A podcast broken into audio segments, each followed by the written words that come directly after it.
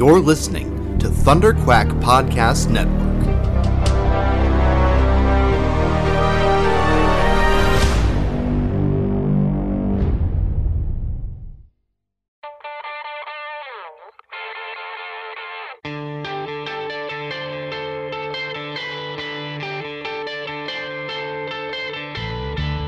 Hi there, this is the legendary Tom DeFalco, and you are listening to the Epic Marvel Podcast.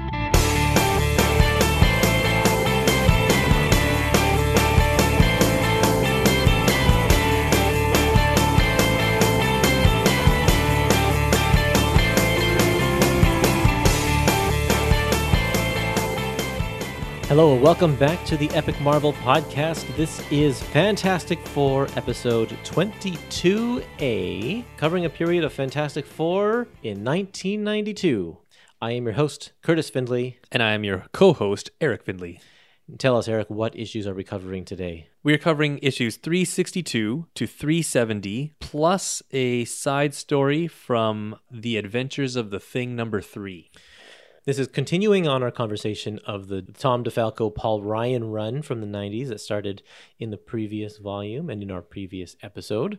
Uh, this is the 90s. We are fully into the 90s of Marvel. This is an interesting period for Marvel because they are currently behind the scenes battling some financial issues. Yeah, this is when they filed for Chapter 11 and things, right? That's going to come up soon. Not quite we're not quite at that point yet, but the troubles are starting and and that definitely affects a lot of the decisions that are being made behind the scenes in terms of you know which characters they're trying to focus on you know costume redesigns as not in this episode but in the next episode and and uh, yeah it's just interesting to think about that as you're reading through this because you sometimes you're like well why are the fantastic four fighting wolverine hulk and ghost rider and spider-man? Well it's because they're trying to boost some sales. Well, why not? yeah so we saw that in the last epic collection that group of new fantastic four and they're going to come back in this volume as well but and we'll talk about that in the next episode. Uh, but as far as this one's concerned we have two story arcs uh, in the first half of this epic collection, which is called This Flame, This Fury. Uh, we're going to be talking about a story starring a villain called Occulus, and then we're going to tackle all of the Infinity War tie in issues, which uh, I was actually I'm quite surprised at how much of a cohesive story it is, considering it's just all tie-in issues. yeah, the weird thing about Infinity War, or the good thing about Infinity War, I think, is that it did a really good job of allowing crossover into the individual titles as tie-ins, Right. But Yeah. not requiring them. And so because of that, it allowed the stories to continue on with, you know, their own stories uh, for the most part, uh, with just this like little interruption where they're being attacked kind of thing.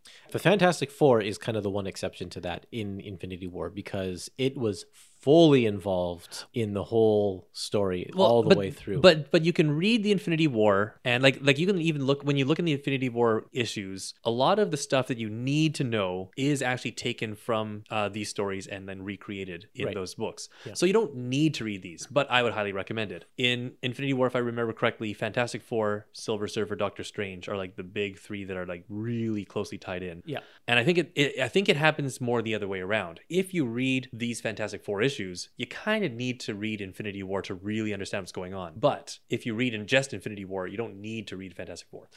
I like to make the argument that you can actually read Fantastic Four and get the full story of Infinity War. It- you I don't think you actually Mostly, Yeah, I mean, there, yeah. there are a few things like because it does jump around in between issues and stuff, but it, it actually does a really good job of being a summary of it. I think Thanos makes one remark in the very end. It's like, oh, so we don't know who wins, Magus or Adam Warlock, Yeah. and and that's true unless you read the Infinity War issue. Yeah. You don't really know. But and the so and the whole story is told from the Fantastic Four's perspective, which I Right. think is kind of cool too. Yeah. So you don't you don't know why Galactus shows up. You don't know why you know Adam Warlock shows up when he does and why he does. But but you don't really need to. no, that's right. I, and I like that. I like that a lot. And it, it's different than like let's say Daredevil gets one Infinity War tie-in story where his Right. doppelganger just kind of shows up out of nowhere, and he and Callisto kind of beat it up in and uh, and that's it. Right. Or Calypso, Calypso, Calypso. yeah, he and Calypso uh, just kind of beat it up, and, and that's about it. And or like um, what's what's another one? Um, Uh, Darkhawk. I think Darkhawk Dark actually. Hat, Darkhawk had two, I think. Darkhawk had a couple because he was one of the people that was assimilated, so he had kind of a wrap up. But, but yeah, I mean, there are ones where you literally don't need to read them at all because they don't affect anything. but- Sleepwalker. yeah. okay. He had one.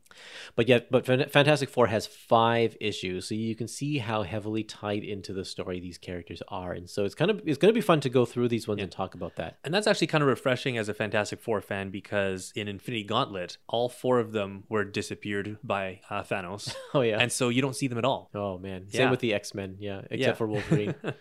X Men don't have any tie-ins for this one either. Um, yeah, Wolverine, the, the X Men tie in is a Fantastic Four tie in. yeah, that's it. It is. Yeah.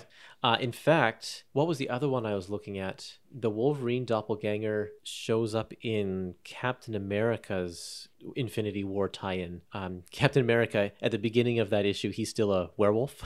Oh, right, Then he- yes. then he gets rid of that and is instantly because it's like he he appears heavily in Infinity War. right. But it's like we don't want him to be a werewolf in Infinity War. So, uh, hey Gruenwald, can you wrap up that story so we can have him in Infinity War?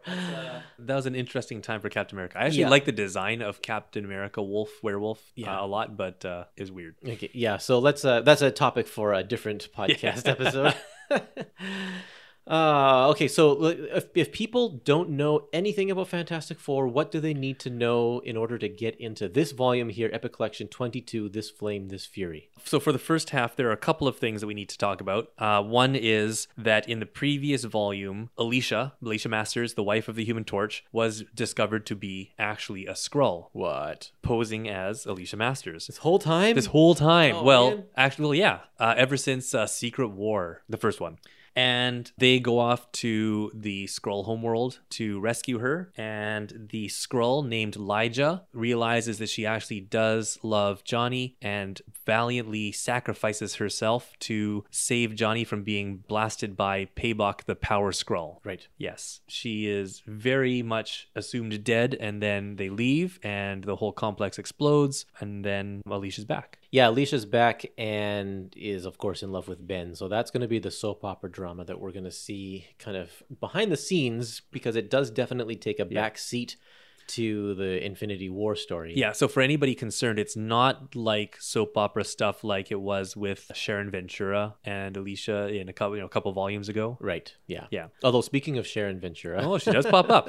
Yeah. yeah. So that that's a good point. Uh, Sharon Ventura was a wrestler with the Thing uh, back in the good old days, and she was a victim of a villain named the Power Broker who drugged her up and uh, took advantage of her, and it gave her superpowers, but also just wrecked her life. Um, she eventually became the She Thing after being exposed to cosmic rays. She then made a deal with Doctor Doom in order to be turned back. and we haven't seen her since. We haven't seen her since. We didn't even know if that was going to work. No. She was the she thing when we let that was in Fantastic Four number 350. Yeah. She was the she thing when we left her. and she sort of like it's the, sort of the big deal like she goes off with doom and yeah. Also susan richards in fantastic four 280 was um, affected by psycho man's hate monger which caused her dark side to emerge which actually sort of became this alternate personality for sue uh, known as malice and there have been a few times between then and now where this um, dark personality sort of has has come to the surface though i don't think she has actually realized that until this point Right. the last thing to mention, because this is an Infinity War tie in, is that at the end of the Infinity Gauntlet series, Adam Warlock has worn the Infinity Gauntlet, and during this time, he subconsciously purges all good and evil from himself in order for him to be like completely neutral in how he wields the gauntlet. And the evil side becomes an entity known as the Magus, who is behind the whole Infinity War. The good side becomes the Goddess, whom we will see in the future in Infinity Crusade. Right.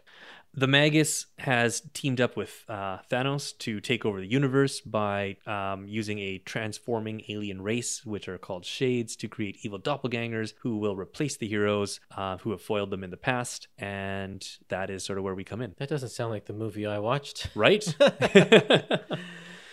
Uh, yeah, I guess the only thing I would add there is that Johnny Storm is reevaluating his life because Right. his marriage imploded and uh, and he, you know, obviously hurt and has some PTSD. I think revolving totally. around this whole marriage that was completely a sham. So he, i we'll see how he reacts to that. Yeah, I was going to mention that as we start talking about the issues, Yep. but yeah, I really like this collection. Yeah, Um, not only because this is sort of the era, era that I grew up with, but because from the first issue in this, it really sets the stage for the entire next season of Fantastic Four. Mm, I was going to make the same comment. Yeah, absolutely, it and, does. and and so it was a really it was a really good place to break that. I don't know if they did that intentionally or if it just worked out that way. Probably intentionally, but um, yeah, you know, all the plot points that are going to be key to this new era of the Fantastic Four in their relationships and in their characters are rooted right here from the first issue. Yeah, uh, yeah. I'll point out a few of those specifics uh, when we get to talking about the issue because they, that's a great point, and I was going to say the exact same thing once we got into this first story. But before we get into the first story, let's hand it over to our listeners to see what they have to say.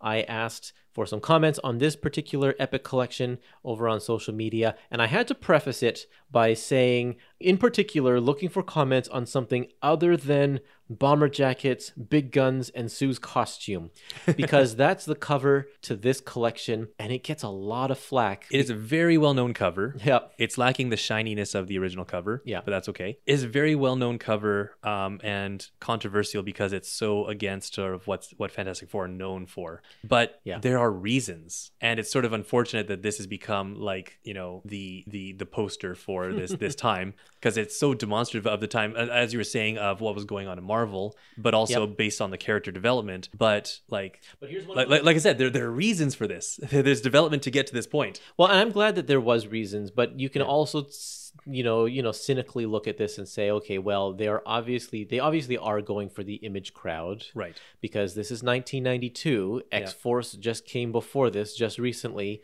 and so yeah, if you want to sell some issues, why don't we put our leading female in a more skimpy costume and ho- have her holding a huge gun? I'm surprised they didn't get Rob Liefeld. Right.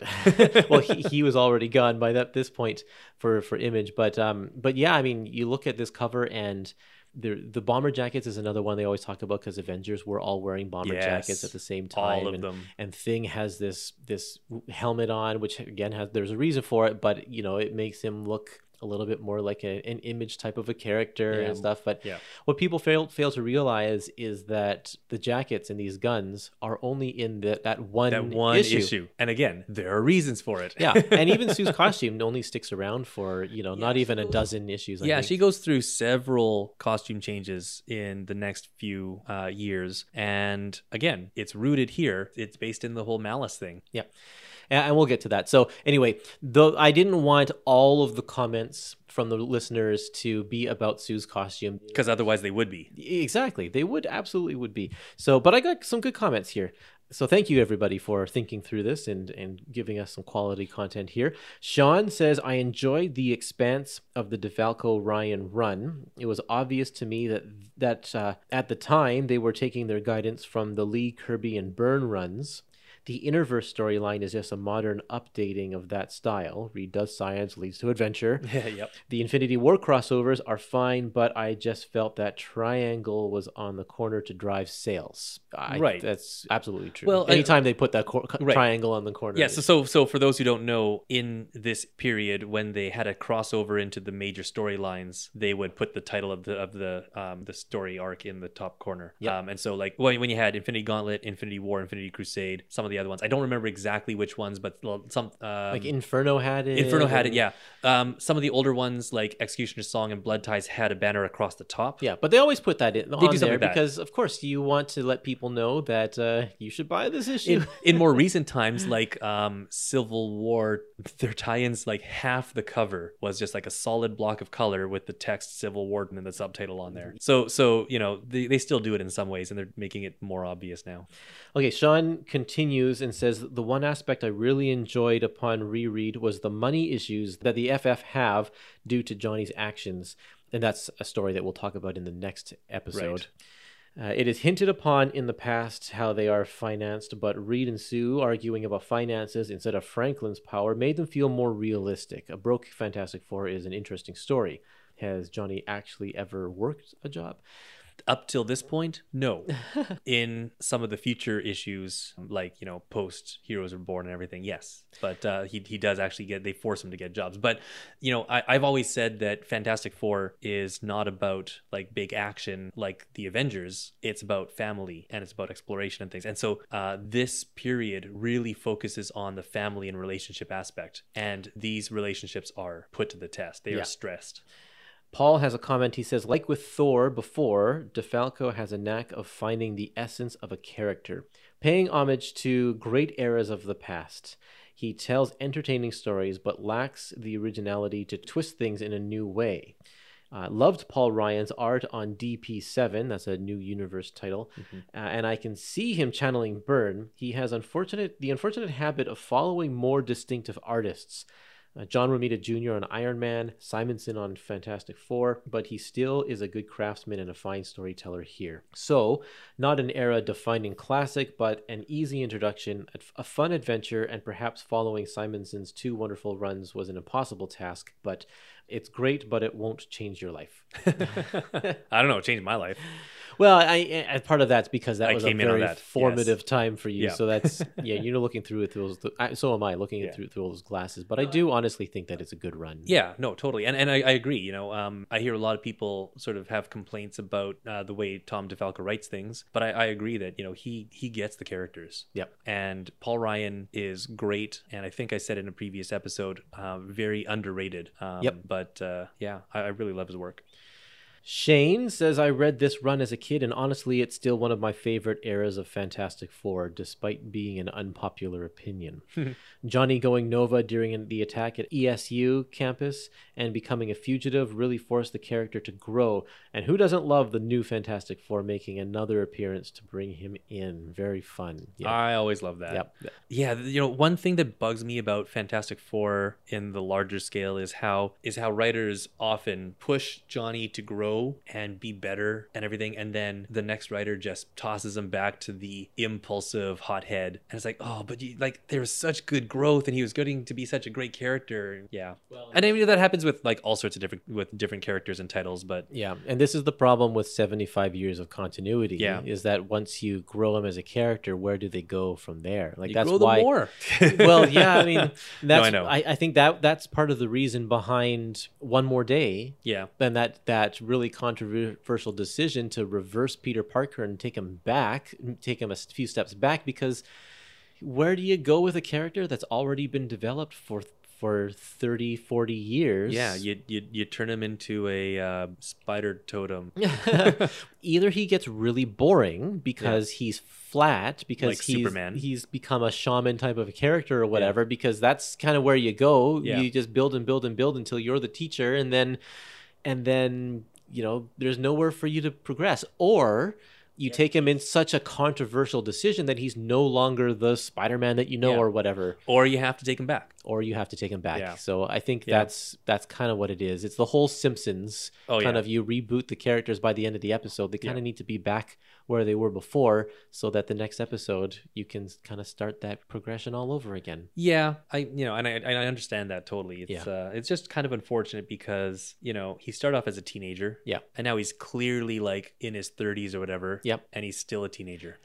yeah. Well, and he and he got married and whatever and Yeah. and, and th- yeah, that's the problem. It's Yeah. like I just I, I want to see I want to see good things for him. But does that betray the essence of his character?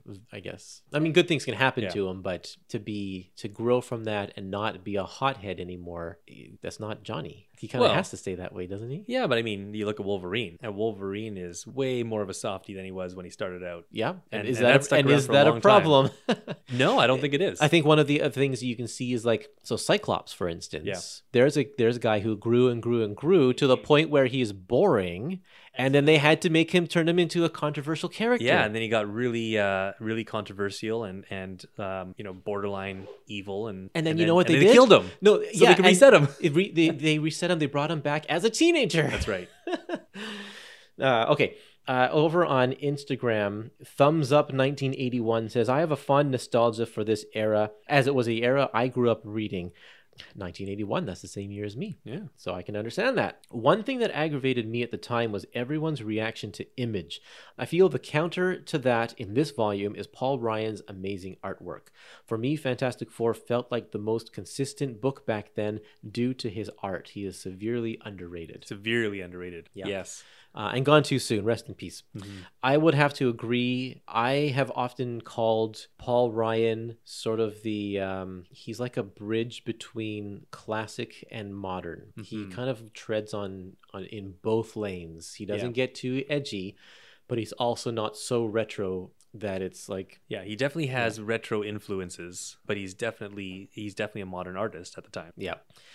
Okay, old man Silver Surfer says, let's be honest, this material slash phase is pretty bad. One of Marvel's responses to Image's fever. Lots of empty headed action and art. The art is questionable. I really think that he's basing his entire opinion on this cover I think so. because I really don't think that the art is questionable. The design of Sue's costume may be questionable, Yes. but the art is fantastic. And if you look at even just the first half of this, uh, we don't see any of that stuff yet. Right. Um, and the stories are great. Stories are great. You gotta read them. You Yep. gotta read these stories. Okay. Lucas says my first issue of Fantastic Forever is here, the one where Sue shows up with her new costume. uh, I like this era a lot, the art is so good. So you know, it's subjective though. Right. Some people hate it, some people love it, and, and that's and fine. you know i've i've been having this conversation online in other places um you can not like it and it can still be good art Yep. it can be well done you may not like the content of it but it can still be good art And there can be bad art that people absolutely love For as well. whatever reason, yeah. Yeah. and on Twitter, uh, Ryan says Marvel wanted every book to be as popular as the X Men there was a reason for that because they were. It was because X Men was so popular with And the they were- Jim Lee stuff, and, and they were looking for running money. out of money Uh, okay, and so he says DeFalco and Ryan tried to put as many X Men tropes into the Fantastic Four as possible. and x-men Not just the fashion, yeah, uh, but the absentee leader, the time traveling baby, all grown up warrior, and the psionically possessed edgy woman, etc. i never made that connection before but I, that's right Yep, very true. And it's not just the, those themes, but there's also things like they brought in a colorist, and I'll, I'm going to point out the colorist here, who is a protege of the person who was coloring the X Men at the time, and he gives the coloring a very X Men look. And so. I'll I'll point that out. It's very interesting. And then yeah, one of the covers in this collection has the doppelganger X Men fighting Johnny. Like we we that's pointed right. that out already. Yeah. So for sure. Oh, and Wolverine makes an appearance later yeah. on in the volume. a couple of them Matthew says, unsure what this says about me at the time the issues came out, but I started getting Fantastic Four at 374 and 375. Yes, my childish mind liked Sue's uniform. I've repented since. Mainly, I love the new Fantastic Four versus the originals. I felt bad for Ben and was enamored with characters like Lyja. exactly Yep. yes Yeah, thank you everybody for your comments. I appreciate that. You can find us on social media, and uh, you know I ask for comments every so often when I have a new episode to to discuss. So be sure to keep an eye out for those posts. Uh, just search for Epic Marvel Podcast, and you can find me on Facebook, Instagram, and Twitter, and even YouTube.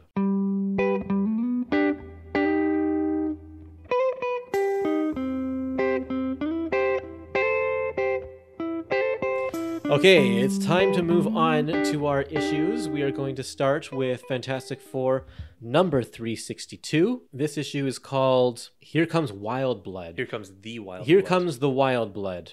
And in this issue, Reed is trying to do science.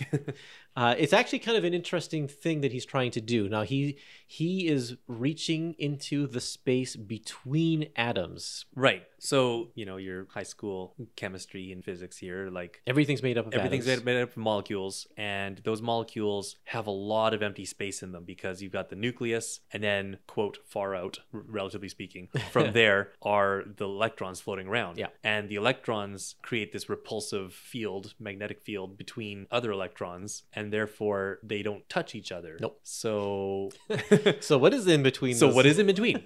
and the interesting thing is, this is where it was thought or originally mentioned that the microverse was like, hey, if we can just get so small that we go down to atoms, there's lots of space in between all these atoms. Yeah. But by this point, that has been changed, where when you condense so much, then you actually like fall through to another dimension or something like that.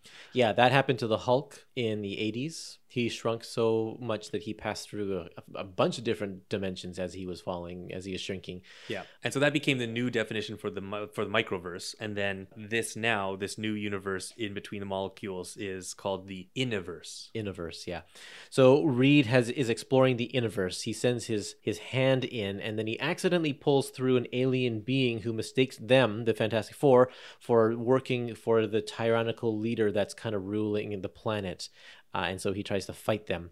Uh, and then there's a side story where Human Torch and Spidey uh, reconnect over a jovial fight through New York. Now, this opening, the very first page, this is pure Jack Kirby right here. A splash page of Reed in some sort of weird contraption doing random science. And he's stretching across the room. Yeah. and we've got Kirby dots. It's it's really really great. And it's like we were talking about how or one of the one of the comments was talking about how they're channeling Lee and Kirby. And like yep this this right off the bat such a great great opening here. Yeah. and it serves a purpose and it sets the stage but it also defines Reed and Sue's relationship at this point uh, which is going to be very important because it goes through a transformation in on both of their parts Yeah. over the next several issues Yeah, so this was the, my first realization that this ish that this volume sets up um, the next stage of life for them. Yeah. and it's that she comes in and says, "Hey, how's it going?" And he goes, "Oh, is breakfast ready?" And she's like, "Yeah, I paid you like an hour ago."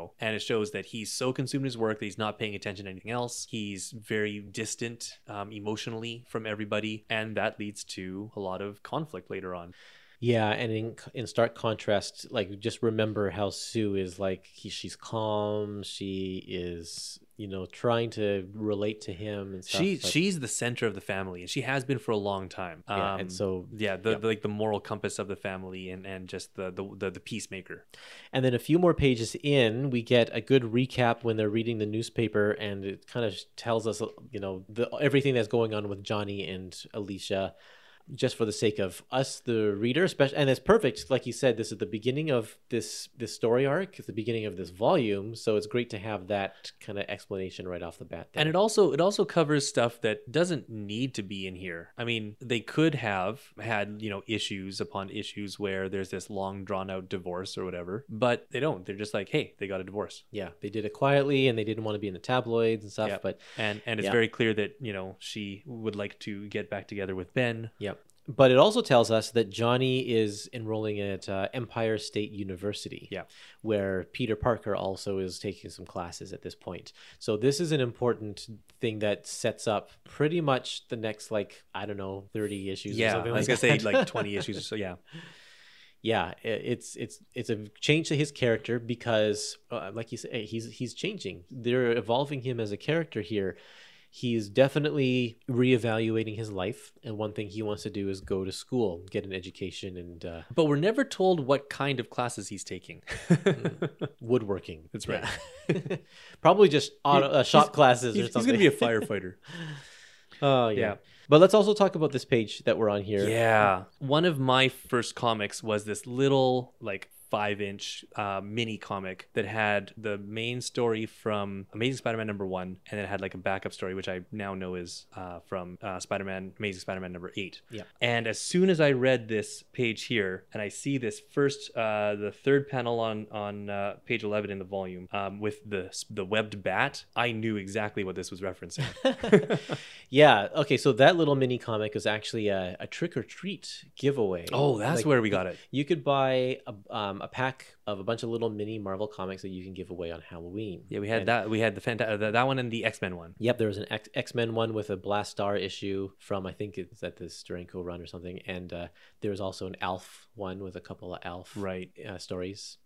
But uh, yeah, you're right. I I thought the same thing because, of course, being brothers, we shared that that comic. But yeah, the, when he swats away the bat and its webs, it's it's a distinct a distinct image from that story that was uh, drawn by um, Steve Ditko. And I thought it was just that. But then I start reading this like this whole next chase scene Yep. and I realize there are so many parallels to, and references to that. Yep.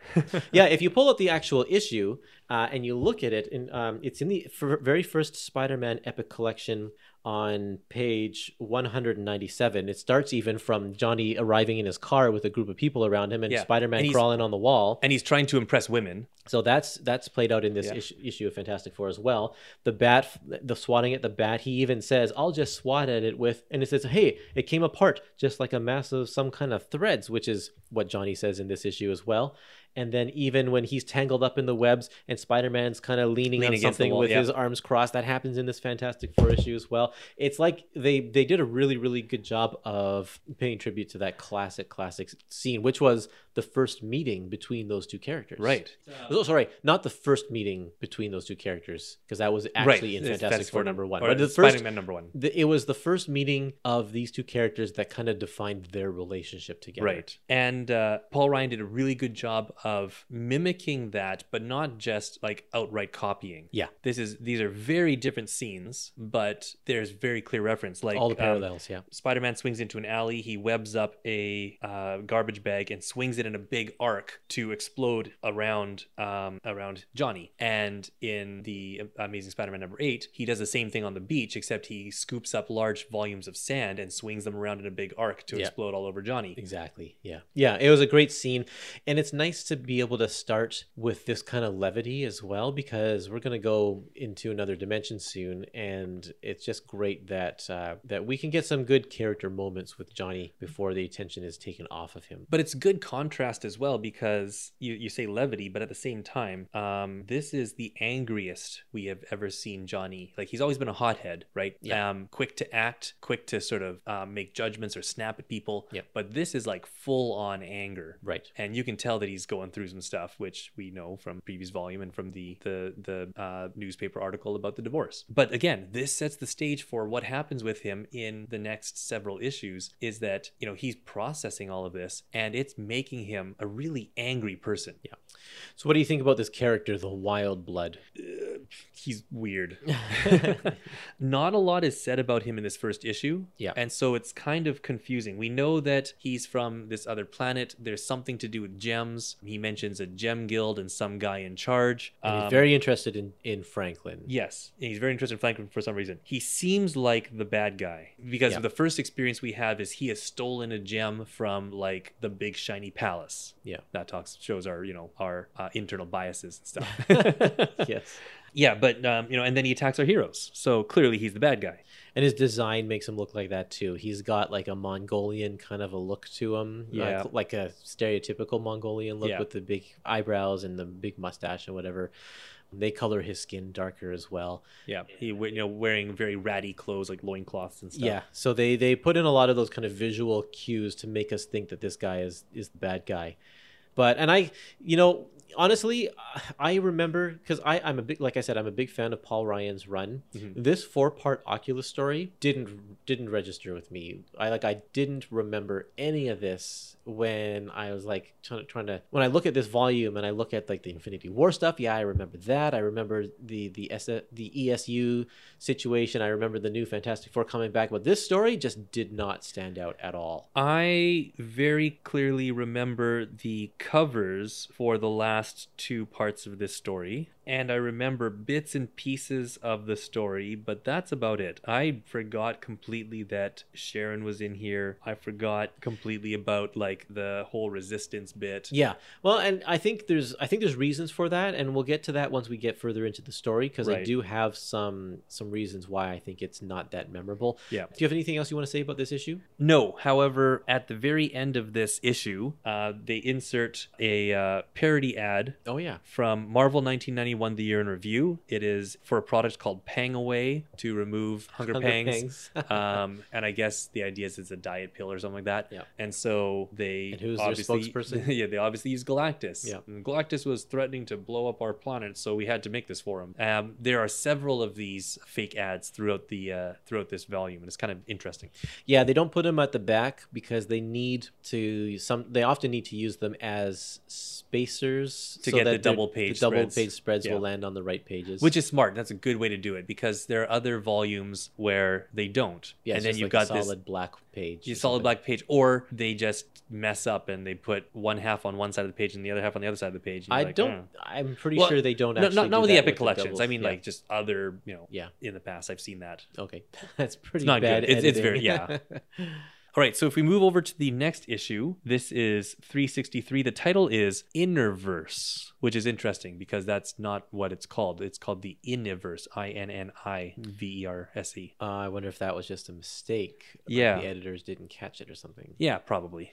So in this, we have the first appearance of a guy named Occulus the Unforgiving. He is the tyrant dictator over this um, Inniverse land. He and his people have captured Sue and Franklin because there's something special about Franklin.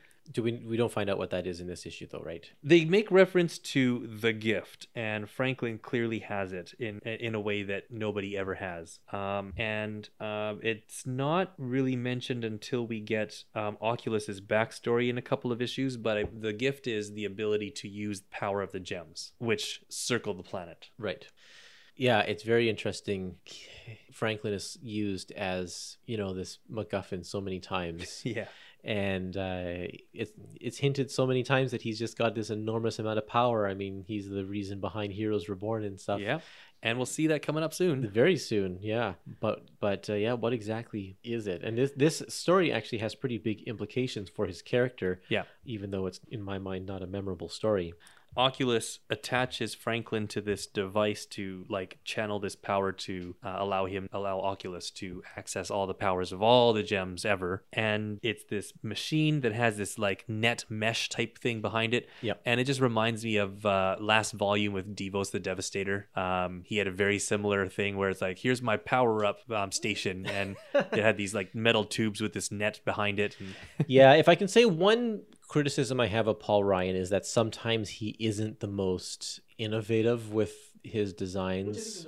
Because I think that even you look at Occulus's outfit is um it, it's pretty derivative of other people and even the shape of his helmet not showing his neck like it comes right straight down to his shoulders is the same as Devos the Devastator and and other characters that we'll see in the future here, uh, including like Psi-Lord when Right. Psi-Lord comes around. I think that uh, he's an incredible storyteller, but maybe some of his original designs are not as as original as they Yeah. could be. So uh, what I like about this issue is a few things. A lot of the visual language that they developed for this new world, including the speech balloons, how they're all in pink and outlined Right. in red, so that uh, we know that these are aliens because they speak in an. We're we're supposed to infer that the way they sound is different from the way that Earthlings sound. Right, but not only that, uh, it's mentioned in the last issue very briefly that when he comes through, when the uh, the wild blood comes through the portal, that they have to activate their universal translators. Yeah, for our sake, they have to put that in there. I think it's also important to remember that in 1991, we are not so far removed from the Gulf War and the the whole conflict between you know Iraq and Kuwait and stuff is is on people's minds. is in the news. Operation Desert Storm was not too far before this. And a lot of that is reflected in this story. It's kind of a ripped from the headline story, I think, and you can see, especially by the way that the the resistance people are dressed with their headdresses and everything like that.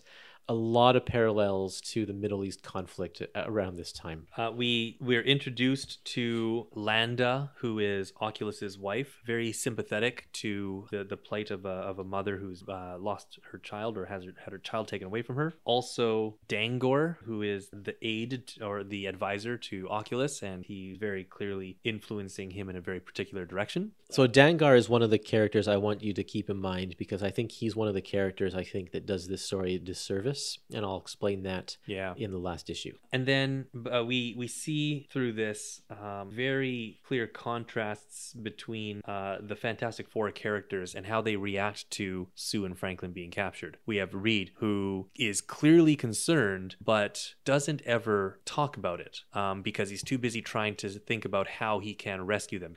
If I pause to think about how upset I am about them being uh, taken, then we're going to lose precious time and th- something worse could happen to them. So it's, I just got to bury myself in my work so that I can get them back, and we'll deal with that later. And then we have Johnny, who is furious that Reed isn't showing any emotion and you know he wants to act now we just got to go blow them up Yeah, there's a great conversation between them in the next issue where they talk about um, what does he say? Reed just says, "We're here in the Resistance headquarters. We have to learn actual facts and proof Right. about what's going on here before we act. Otherwise, we could die, and we're no good to them if we're dead." yeah who knows like we've got the we've got the ability to get the evidence Yeah. so let's do that and anytime you have the thing being like the peacekeeper and the the, the, Yeah. the calm rational one that's probably a sign that something's gone wrong and and then we see sue full of concern full of uh, like compassion and that's gonna change The next issue is called uh, Omnipotent is Occulus. Is it, this is issue number 364. Now, Occulus has now siphoned off enough of Franklin's energy to make him very powerful. Oh, I didn't mention that the scene in the last issue where Franklin is like getting siphoned is just kind of horrific. It's, it's him like in extreme pain yeah and you know it's so different seeing helpless franklin in this situation than you know if reed were tr- strapped to that thing or or, or, Yeah. or sue or whatever Yeah, Paul Ryan does a very good job with the facial expression. He uh, and I guess the the inker very intentionally did not put pupils in his eyes, which just makes it all more creepy looking and, Yeah. and upsetting. okay so anyway back Yeah. to this story here uh yeah so he's he's siphoned off this i really feel like this is a this is a really good class in story structure we have the first issue which is setting this the stage And and it does such a good job of of building the mystery because nothing is explained. Right.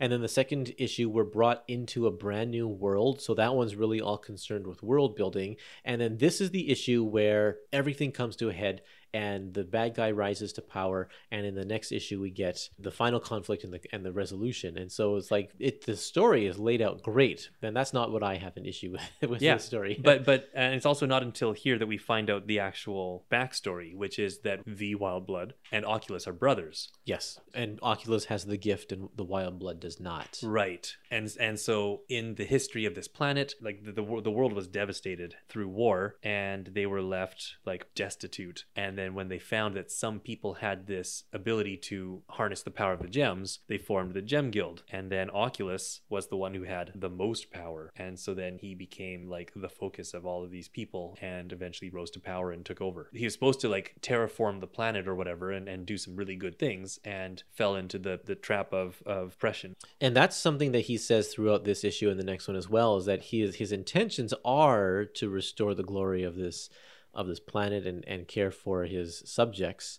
What character does that remind you of? Which Fantastic Four villain is an, a powerful tyrant who has the guise of wanting to care for his his people? That would be a Mr. Doctor Doom.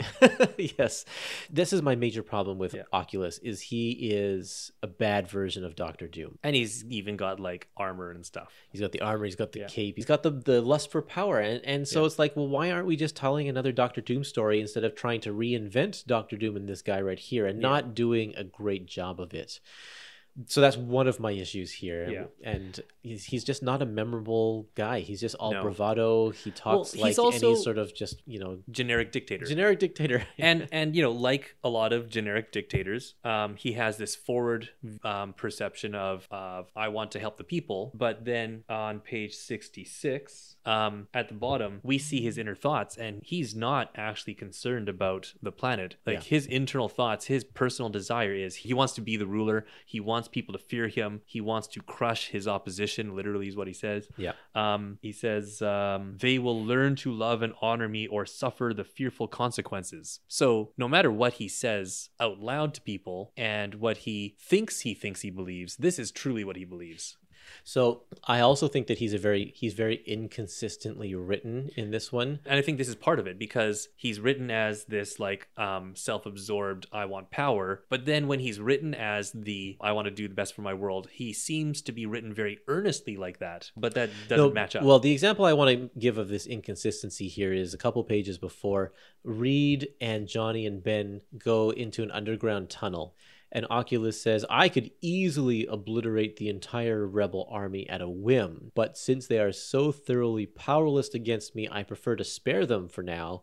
Let them grovel in abject fear, never knowing how or when I shall casually snuff out their worthless lives. It's like, right, that's uh, page 59. yeah, That's a very Thanos type view right there. Absolutely, but he had no problem in the first or in the second issue, the one before this, of killing the one guy in front of him who just was mildly annoying. Right. There's the it was the guard who um who brought back the wild blood and the stone, but he's like, Well, you were supposed to keep it safe in the first place, so psh, goodbye. Yeah, he just killed him right there, and so it's like if he really wanted to squash, like, why is he even? Why is he even being like sparing them in the first place? It doesn't make Right. sense. If we move on to 365, this is called With Defeat Comes Death. And here we get our first look back at the uh, at the planet Earth for a little while. And Alicia Masters meets Sharon, whom we mentioned before. She was cured of her she thing condition by Doctor Doom. She went with Doctor Doom in issue 350, 355, that story run there. But we also have uh, we also have Reed executing his plan to defeat Occulus. And Reed has always been this unquestioned leader in the Fantastic Four. Clearly, he's the smartest, he's the most strategic, he follows these very clear scientific principles that lead them to good outcomes.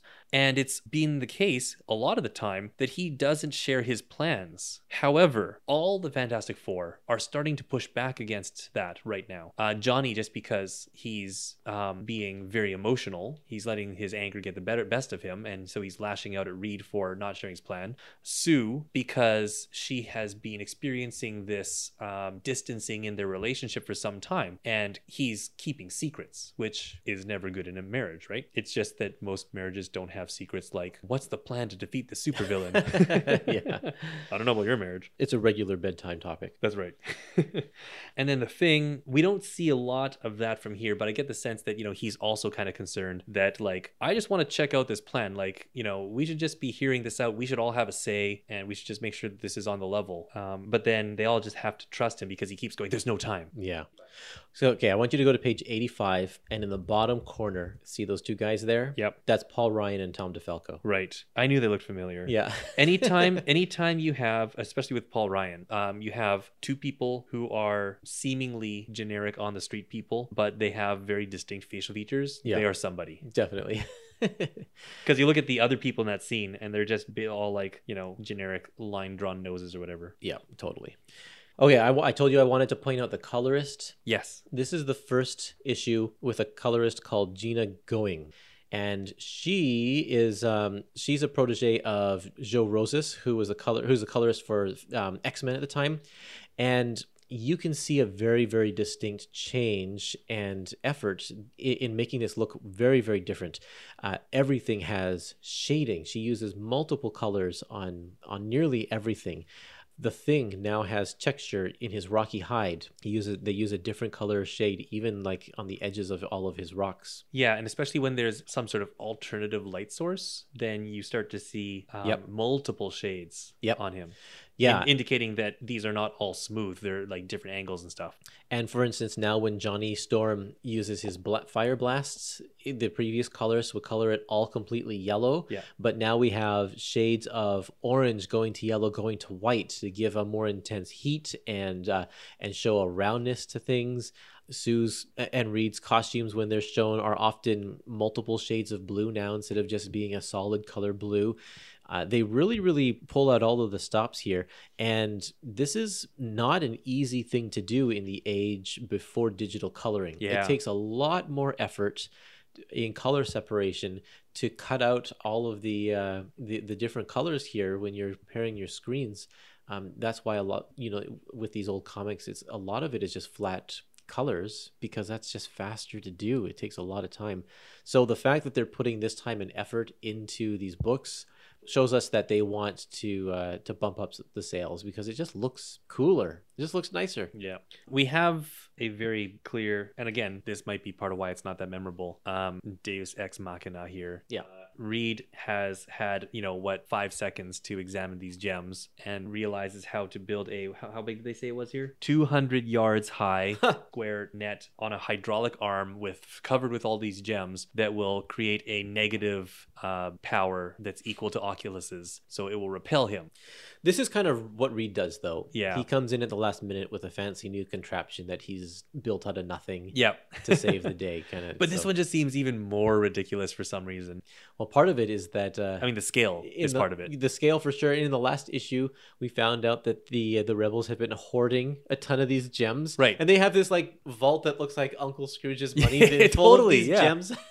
and so so it's just like the uh, you know usually Reed says like hold them off I've got to go to my lab for a bit Yeah. and we haven't seen that here um he's had very little time and I well, he no, gave them instructions. he did give them it. instructions and you know this is you know despite appearances a very advanced civilization but uh Yeah. still it just seems very very convenient Oh yeah, that sure. uh, uh, more so than than than usual, I would say. But uh, you know, the uh, Occulus is blasted off to the far ends of the galaxy or whatever, and the Fantastic Four go home. There's this one really funny panel at the bottom of uh, 95 when they're about to go home. They rescue Franklin, who is uh, resting because he's he's injured and, and experienced like physical trauma, and so Sue is holding uh, Franklin in her arms, Yeah. but then Reed is holding Sue in his arms.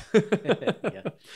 And that's because she doesn't have the special vest to go back right. Yeah, but right. uh, but still, it's pretty funny to look at. Yeah, so we get home and Franklin's checked out and he's okay. He's got a little Ewok, Oh, yeah. Ewok uh, plushie.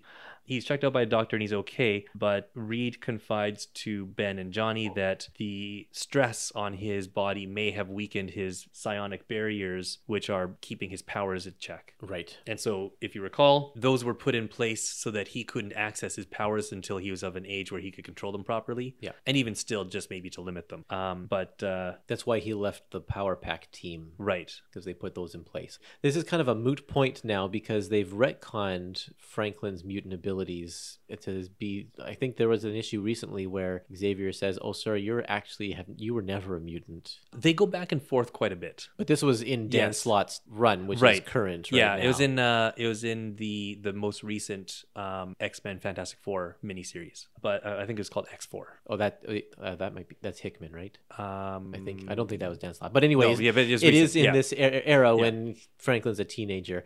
Yeah, revealed now that you know he was never a mutant. So yeah, this yeah. Whole thing, And, and but I mean, who knows? Maybe in a Yeah. few years we'll go back. But right? Occulus messing with his mind. Yeah, he messed with my mind, and then we get this this uh, phrase at the, the sentence at the end. Without those bonds, my son could eventually become the most destructive force this universe has ever seen. To be continued. End of issue.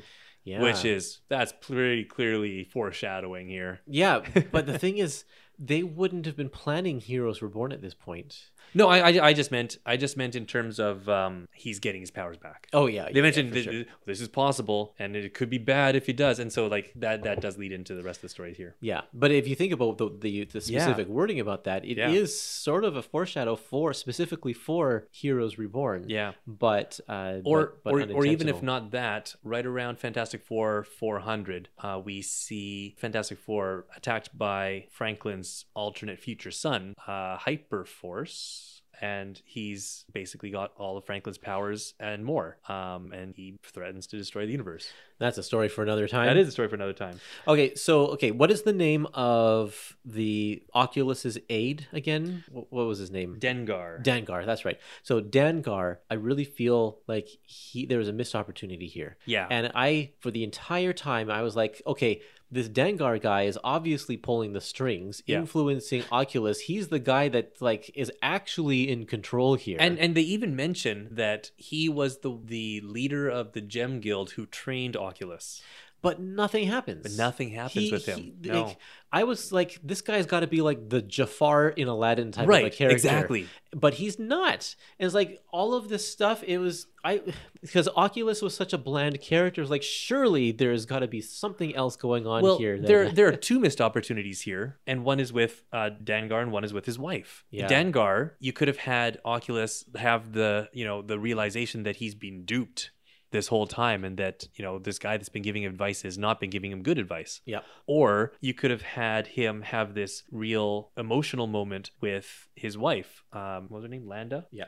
And and say, you know, you're right, or I should be more compassionate or considerate, or that you know she would convince him out of her love or his love for her to to change his mind or something like that. But neither of those happens. What happens? He gets blasted off into space, yeah. and and we don't know what happens to them after that. yeah. And actually, what does happen to Dangar? I don't think anything happens to him. No. Last we see him, he's kicked in the face by the wild blood and he falls unconscious. And that's it. So, Yeah. like, does he rise up to power? Does his wife take charge? Like, we're just sort of left with that.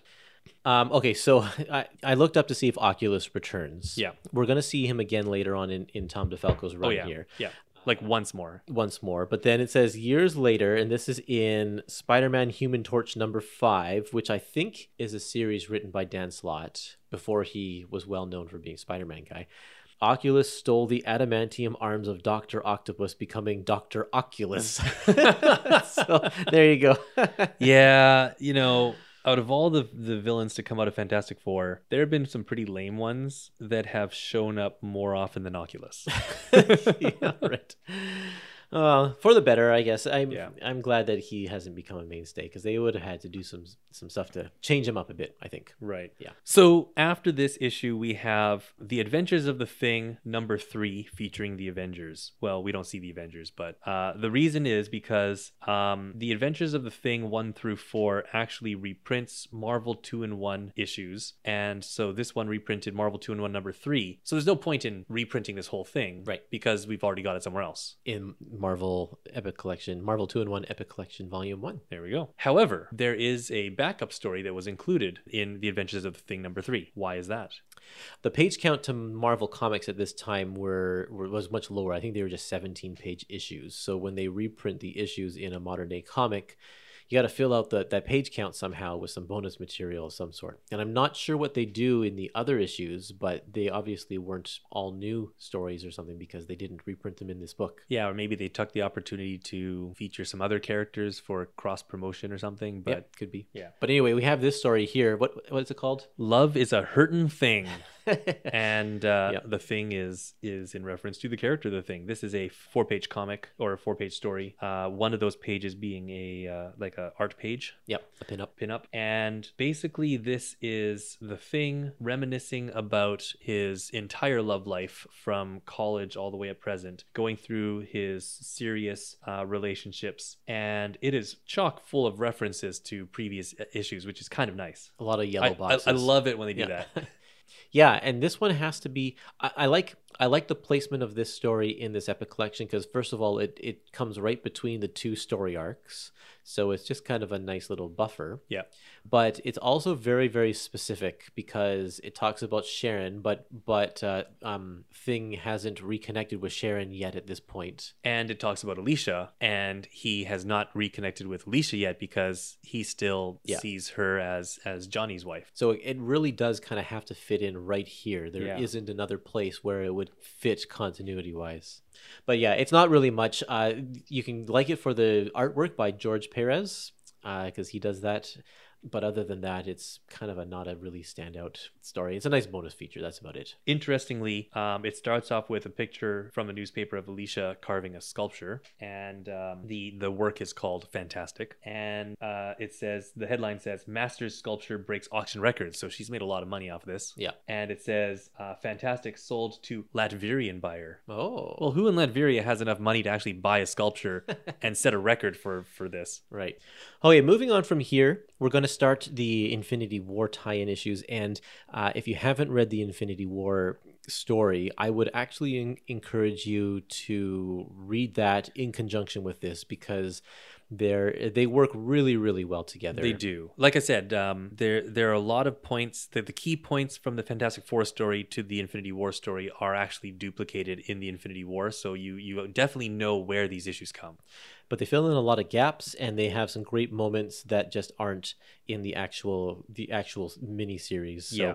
uh, if you can track yourself down uh, the trade paperback or the omnibus or the individual issues, or you know find it on Marvel Unlimited or something, but you'll definitely want to read each one of these. Um, there are five issues, uh, tie-in issues, and there are six issues of Infinity War. So if you read one issue of Fantastic Four in between each issue of Infinity War, starting with Infinity War and ending with Infinity War, it'll you'll stay on track. It, it's a really really good fit. Yeah, and uh, this is one thing I really like about how they did major crossovers at the time. The tie-in issues fit very nicely in between the issues of the major storyline. Not like in between pages. Sometimes, occasionally, it'd be in between a couple of pages or panels, but often you read one issue of the main story, and then you read some tie-in issues, and then you read another main issue, etc. That doesn't actually work out very well with this, especially once you get to the last two issues, because there's a lot of they kind of run parallel through the entire time. But uh, but you, you know you can, you'll figure it out. Yeah, in Yeah. general you'll figure it out. Yeah, the first issue is Fantastic Four number 366. It's called The Enemy Within. And in this one, we are introduced to the whole concept of what's happening with the Infinity War. Eric, you explained this at the beginning of this episode. But Reed is attacked in his lab by an evil version of himself Yeah. and uh, there's a struggle, and um, Reed ends up succumbing to this doppelganger, and the doppelganger assumes his identity. Now, interestingly, before that, we uh, the, the first two pages are of Magus and Thanos, but the first time we see Reed on page three, same thing as before. He's doing science. He's doing science. He's building a machine, and the machine is set to monitor brainwaves for two reasons. One, to check uh, Franklin, to check on Franklin because of this whole Occulus thing, and his powers may be reemerging. But also, two, because they were uh, infiltrated for years by a Skrull, and they had no idea. And so this is set to monitor brainwaves and and detect any differences. Yeah. And then Reed's taken over by a doppelganger. Right. Whoa. Yep, it's a convenient little plot device, but I like what um what Tom DeFalco does here because he directly ties the actions to the previous story. Yeah. He doesn't start fresh and he doesn't say, "Oh, this is a tie-in, so it's going to be a separate thing and we'll halt all previous stories and tell this story and then get back on track after this one's done." Or move on to something else. Yeah. he actually keeps all of his plot threads going. So there are actually a lot of plot threads going on here. And you, you can count them all. It's like the Torch is angry. He's at school. There's a beginning of a new girlfriend starting here. The plot, the, the seeds are planted Yep. for that. Um, there's the Ben story with Sharon. There's the Alicia story. There's the Franklin story. There's the Paybok and Devo story.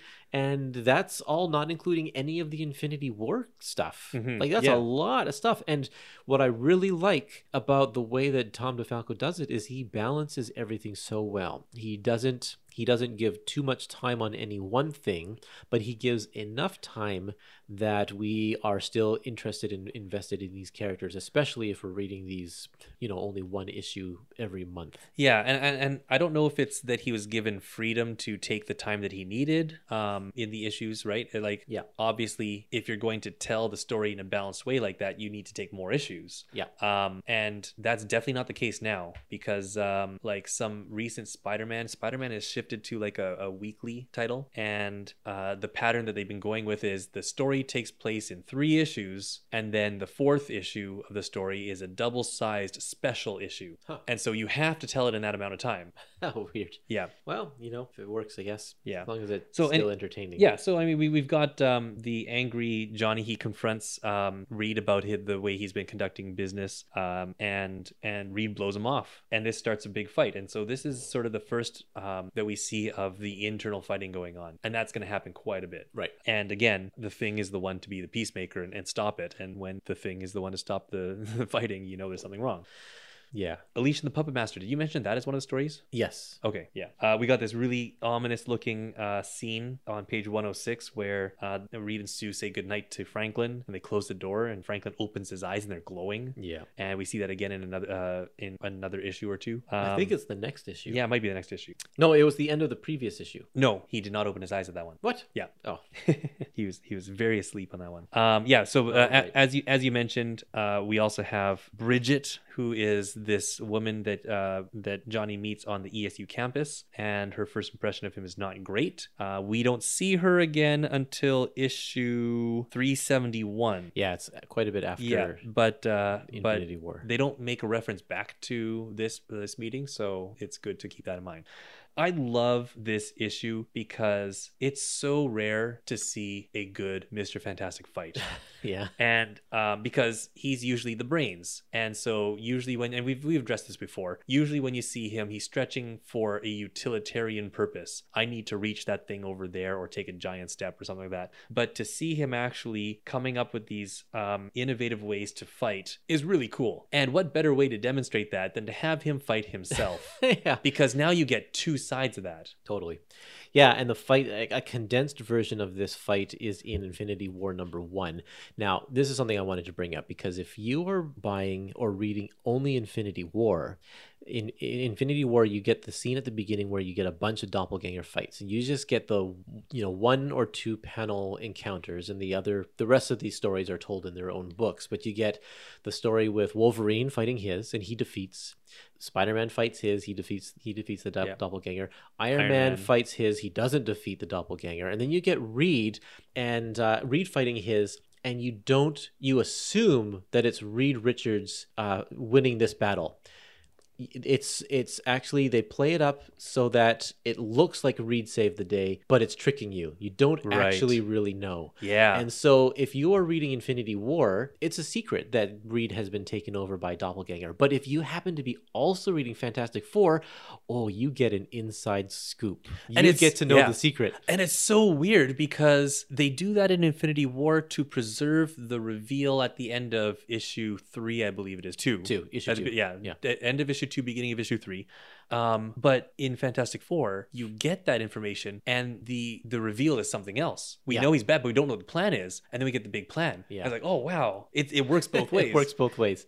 It's very cool. I love it. I think it's Yeah. great. Yeah. Um, we've got um, right at the end, we've got an interaction between uh, Devos the Devastator and Paybok the Power Skrull. And uh, last we saw of Devos, he was kicked off of his own ship Yep. um, in an act of, I guess, mercy uh, by the Fantastic Four, and his little life lifeboat um, has, I guess, run out of juice. So he's just sort of sitting there, and he goes, "At last, I've been uh, rescued by it looks like a Skrull ship. I, as a peacekeeper, should kill all Skrulls, but my honor says I should, you know, um, thank him first, so he doesn't kill him right away. And because of that, he finds out that Paybok is not only not a normal Skrull, has extra power, but also has been defeated by the Fantastic Four as well. Therefore, they team up, and it's revealed that Paybok has saved And is in the process of healing her. Yeah. and this is going to be their big secret weapon. I w- was actually reading, I lent because I lent you this epic collection. I was reading these through the the single issues instead. Right. and uh,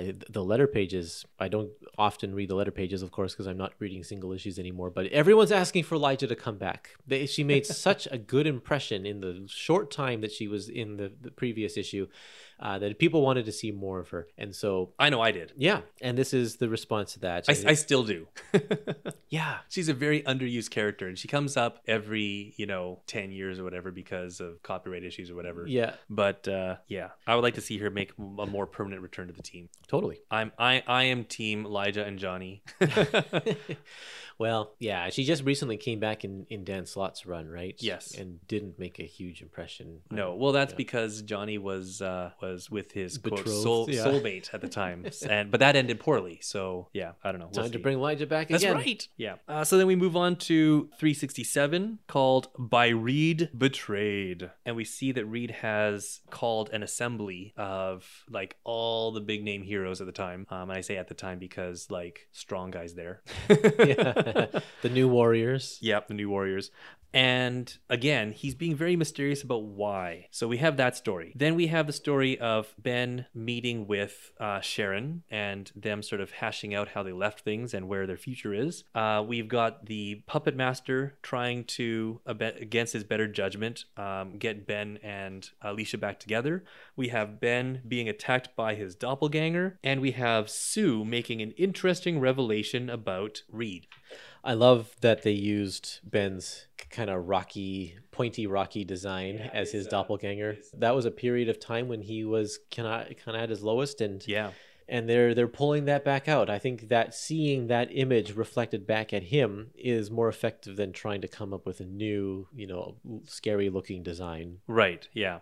One thing struck me as really weird about this issue, and that's uh, this whole idea of the backup uh, brain scanner thing. Oh, I love that. I thought that was such a genius move on Sue's part. Right. And pulled pulled it out of nowhere, so it was right. like kind of convenient, but yeah, exactly. Well, because she goes, I stole the plans from Reed and and and basically basically forced Iron Man to make this for me. And it's like, well, well, why? And she's just like, I kind of had a feeling we might need it. right. Well, I mean, but but then if one so, person is going to be in charge of uh, making a device that scans everybody's brains, there needs to be another device that scans the brain of the person who right. made the first device. And that's and that's fine, except she has the realization in this issue after the machine had the backup's already been made that this could be a problem. Oh yeah. So if that had not been the case, if she had had this realization before and then said I need to get a backup, that makes sense. But then she has this realization that oh, something's wrong with Reed. Maybe he's been taken over. Good thing we have this backup that I had Tony Stark made. Yeah, she should have checked it yesterday. Yeah. So anyway, uh, like that's my only real issue with this plot point here. Once again, we see DeFalco tying in the the main story plot lines and themes into this crossover and right. not being forgiving about it at all. Right. It's right at the beginning and right at the end. Yeah, he's just it's great. Uh, and and also this is uh, starting. You know, Sue Sue is getting frustrated with the way she's being treated and and um, the fact that that Reed is you know not who he says he is. Which, by the way, she doesn't know how long it's been. Well, I mean, she she has an idea because the the um the brain scanner went off last issue. Yeah, but but is this another Lyja issue? Right, and and yeah, and so she's like she has to she's forcing herself to take matters into her own hands and be more forceful. And this is going to play out in a couple issues mm-hmm. when um when stuff happens that we'll talk about later. Yeah. One thing that's neat that is not um really uh explained well here but it's also not really explained well but it's more uh more guided in the infinity war issue is that daredevil is able to recognize that reed is not who he says he is before sue can tell them. And in, in infinity war you see that you know he's got his like sonar that helps him hear heartbeats, right? Yeah. yeah. Um, and um, it may be that, but it may also be that um, uh, he knows something about the podium, so he can sort of sense that there's like this radiation coming from the podium. So he actually um, lashes out first, which causes a huge battle because clearly there are some fakes, but nobody knows. And then we see this really interesting interaction between Sue and Reed, where uh, Reed is asking for help, and Sue's just like, no.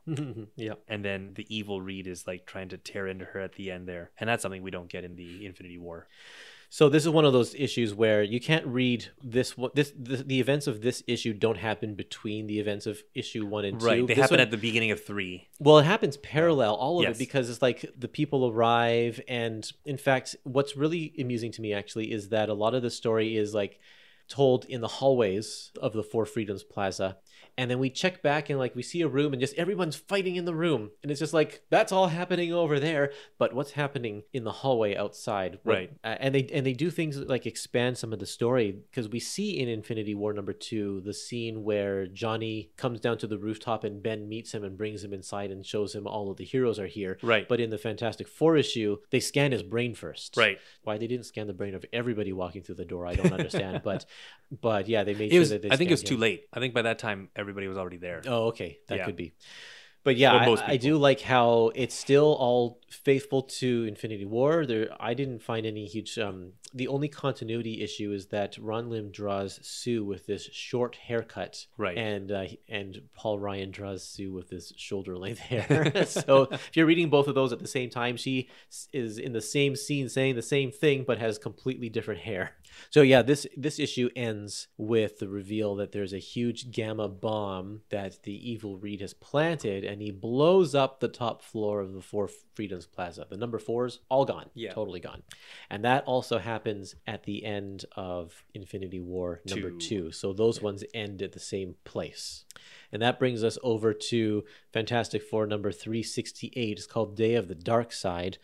Sue has saved the day by using a, uh, her force field to contain the explosion, which is just actually quite incredible. Yeah. And again, plot point this is where we start to see uh, Sue really coming forward as the most powerful member of the Fantastic Four. In fact, probably one of the most powerful heroes. Yeah. Johnny takes off and has a battle with um, doppelgangers of himself and the X Men, uh, specifically the X-Men Gold, team. Yeah. Which is kind of unfair because it's one against six. Yeah, but this is a this is an important part, uh, an important plot point because Johnny realizes or he finds out that they aren't even human; they're kind of mindless aliens being controlled. So he can just actually go to town and, and fry them all, Right. and not feel guilty about about it at all. Right. He, he feels good because he can he can let out his anger that he has. So that actually plays out in Infinity War because he brings that information back to the others for the big fight in the future. Yeah. Uh, also, we get the return of Agatha Harkness, who was called in in Infinity War because they bring in a bunch of mystics. And she was behind Infinity War all along. Uh, oh no, wait. but yeah, it, through the through the seventies, Agatha Harkness actually stayed with the Fantastic Four to help raise uh, Franklin. right. She was uh, his governess. Yeah. So nice to see her come back. And I love that again, where Tom DeFalco is using the opportunity of the Infinity War crossover and the fact that they're using her character to further along his storyline story, yeah. with Franklin because she reunites with Franklin, whom she hasn't seen for quite a while. And as soon as they hug, she Oh, senses so something interesting. inside of him. Like Yeah. it's like, oh, It's like she has literally just said, I can't move back in with you. I've got stuff going on. And hugs, and then, like, boom, I've changed my mind. Yeah, there's. I, I think I need to be here. So that's that's pretty. Like, what are they building up to here? We have Right. no idea. It's very very great. Yeah. Um, this issue is also a foreshadow for what we're going to see in the future Right. because Johnny he doesn't quite go Nova, but he goes kind of he burns brighter than he ever has in order to defeat all of these X Men doppelgangers all at once. Yeah. He he feels like he's been backed into a corner. He has no other choice but to do something like this. Um, he says it's all part of his plan. I don't uh, like. I don't think that he has actually thought through that plan that much. Yeah. I think he's sort of doing it in the moment um, and putting on a, a bit of a bravado here. But yeah, he says like, "Oh no, you you've all just come close to me. Now I can just like you know quote blow up, and then you're all gone."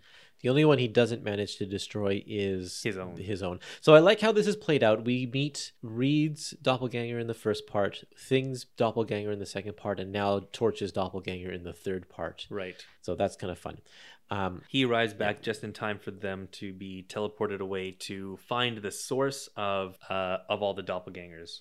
there's a great scene in Infinity War number three that I wish was in this issue as well, because when they all, so a bunch of them stay behind. Not everybody goes to the source of the power. Reed, uh, Captain America only brings the most seasoned and powerful uh, fighters out of all of them. and, and particularly the ones who have some space experience, but not all of them. Yeah. because I mean, again, uh, strong guy's part of that. But when they disappear in Infinity War, they disappear, and then Speedball comes inside and says, "Hey guys, the pizza's here. Oh, hey, where did everybody go?" oh, poor Speedball. yeah, and I just like that uh, that comedy. Yeah. Also in this issue, we see Thor, who is at this point Eric Masterson.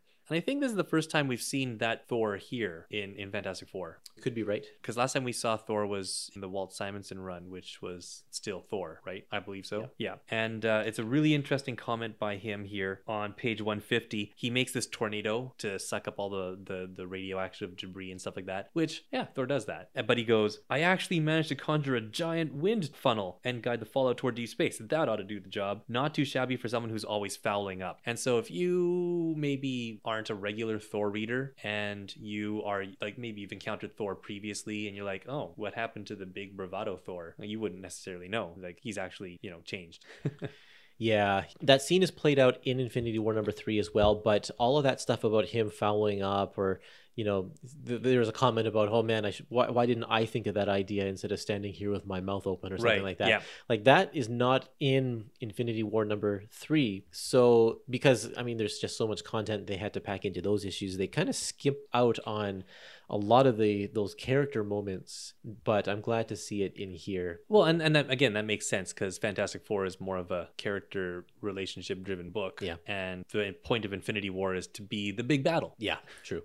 At the end of this issue, again, we have another uh, parody ad. This one is from Marvel Swimsuit Special number one, and it's a weird one. Yeah, it's great. Uh, we've got the Impagizer, which is clearly a play on the Energizer Bunny, but at the same time, uh, we've also got Reed and Sue doing some sort of promo for Intercity Bank, and then they're interrupted by the Impagizer. Yeah.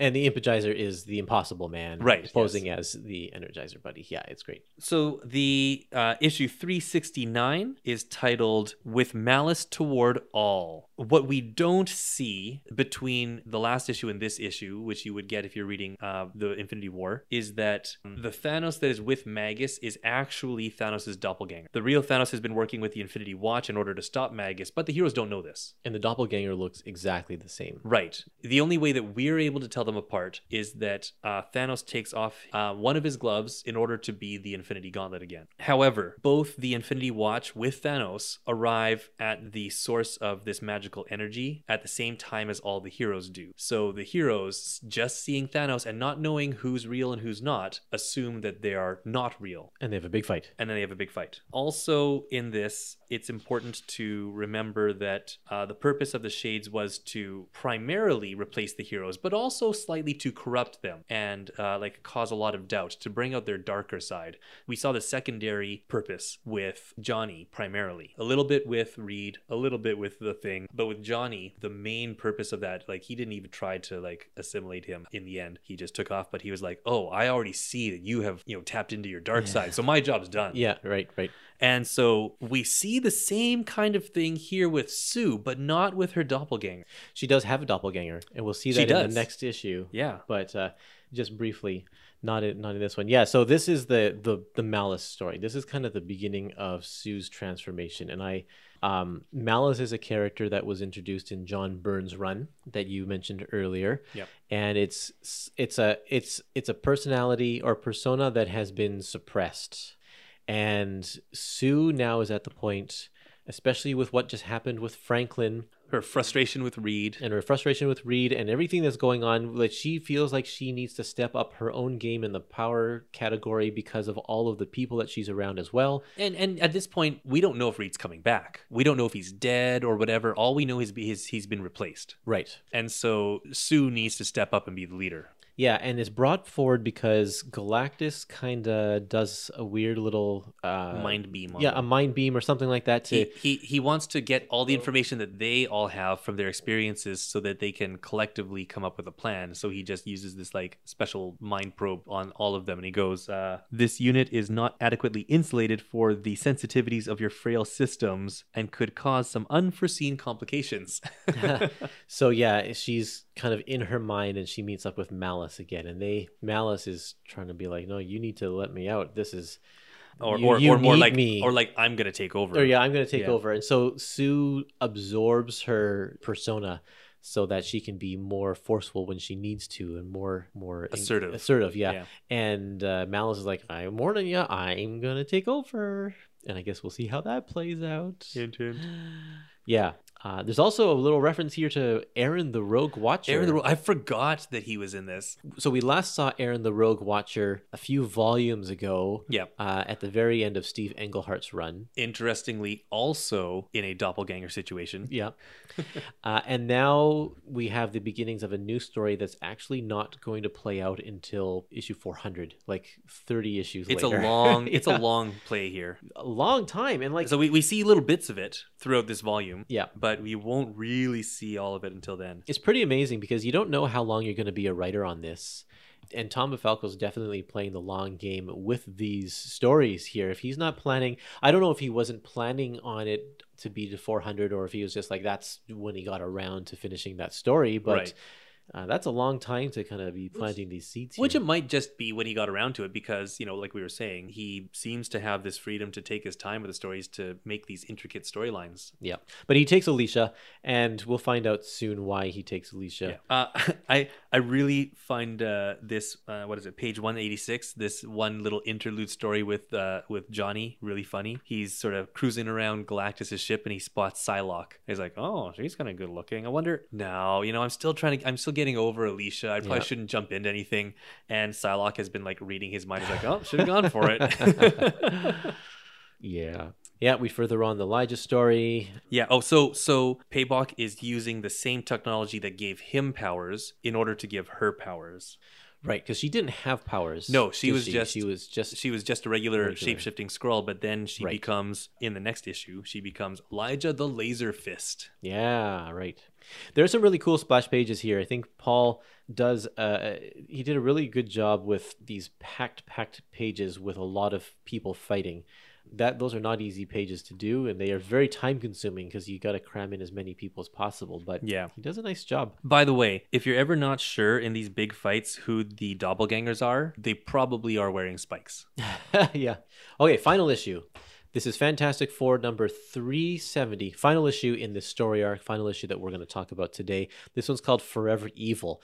This issue, I think this issue suffers a little bit because it is trying to tell us readers too much about Infinity War, the story going on, because it's assuming we're not reading uh, Infinity War Yeah, there's a lot that goes on in this one. it, it, it focuses on Magus and Adam Warlock and Thanos quite a bit, a, a way more than the other issues.